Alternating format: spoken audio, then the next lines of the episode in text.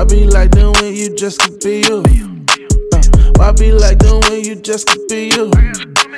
Welcome, welcome, welcome, and thank you for tuning in to the BU podcast. This is Tanya Harris, and I am your host. Today, I'm here with Akila with Cherry Shoe Bar. How you doing? All right, All tell right. us, Akila, what is Cherry Shoe Bar? Well, I guess the name uh, says it for itself, but if just to elaborate a little more, uh, Cherry Shoe Bar is a online shoe store. Um, it kind of represents the things women love, the things women like, and uh, the bar aspect of it kind of just gives it a way to bring women together and congregate. So uh, I just came up with the name Cherry Shoe Bar. If you think about the fruit cherries, it come in pairs. Mm-hmm. Uh, so I think that that is a great way to connect it with shoes. Women love shoes. Shoes come in all shapes, sizes, styles, everything. So just going along with that, I just called it the shoe bar because, you know, usually when we do events, we have like drinks and things like that. So I just think it all just comes together. Okay, okay. All right. So, how long have you been in business? I've officially been in business about four years. Okay. So, the business has gone through a lot of changes within these four years. Uh, but I'm just glad to see it actually growing and continuing to grow. Okay, okay. Um, was it challenging? What is one of your biggest challenge with starting this business? Well, I honestly think no matter what type of business you start, you're gonna face challenges. Mm-hmm. Uh, for being in a shoe line business, I think the challenge was being able to adapt and grow to fit, you know, styles for women who all like different things, you know. Um, being able to, you know, fit every demographic. Uh, so having shoes that teenage girls like, having shoes that younger women like, and having shoes that even older women like. So I think that that challenge came from just being able to be versatile. How has being an entrepreneur affected your family life? Well, uh, I think with my family, uh, they are a great support system. Um, but again, I think anytime that you're running a business, your family kind of feels like you have it all together. Mm-hmm. Um, but you have to, you know, realize that you're still putting the pieces of the puzzle together and you're still learning what to do and what not to do. Um, but overall, I think that they already knew that at some point in life I would be selling something. I mean, I've worked for so many different companies where I've sold products, sold houses, and things like that. So I just okay. felt like when I finally came up with a plan to, where I wanted to sell a product, then I think that they already knew I had the gift of gab, even from growing up. So okay. they're very supportive, and um, we just take it day by day. Okay, okay. All right. So, what type of shoes do you have, and any other products? Uh yes, we I actually try to stay really versatile. So I have boots, um, carry wedges, um, carry heels for going out, okay. uh, for event styles. Um, I have tennis shoes and sneakers, you know, okay. just to be fly.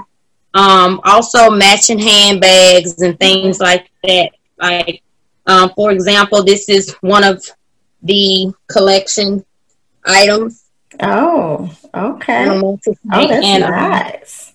yeah, and this item actually comes with a matching handbag. Let me get okay. it for you.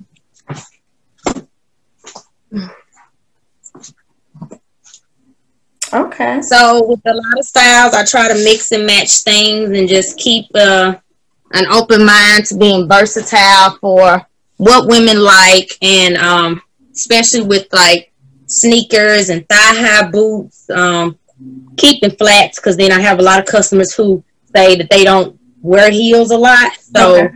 I think just having flats and boots, you know, really helps the business as well. Okay, okay.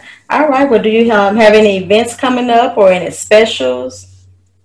Um, well, I try to do seasonal specials. Um, lately I've been working on a, a cherry shoe bar live auction that I host from the business page on Facebook. Um, it's something, just a creative idea to kind of auction off items. Uh, gives women a chance to kind of shop within their budget, and I think it's just an interesting thing to do to kind of just change up or start a trend in the business world. Um, our upcoming Black Friday special, I definitely want to try to do something around Thanksgiving okay. and for Christmas holiday specials. Okay, okay. So where can they find that on your Facebook page? So what are your social media pages? My social media is under Cherries Shoe Bar, and um, it is in the plural form of cherries. Um, I'm on Instagram, Cherry Shoe Bar, and we also have an online website, cherryshoesbar.shop. Um, this is my flyer. Okay.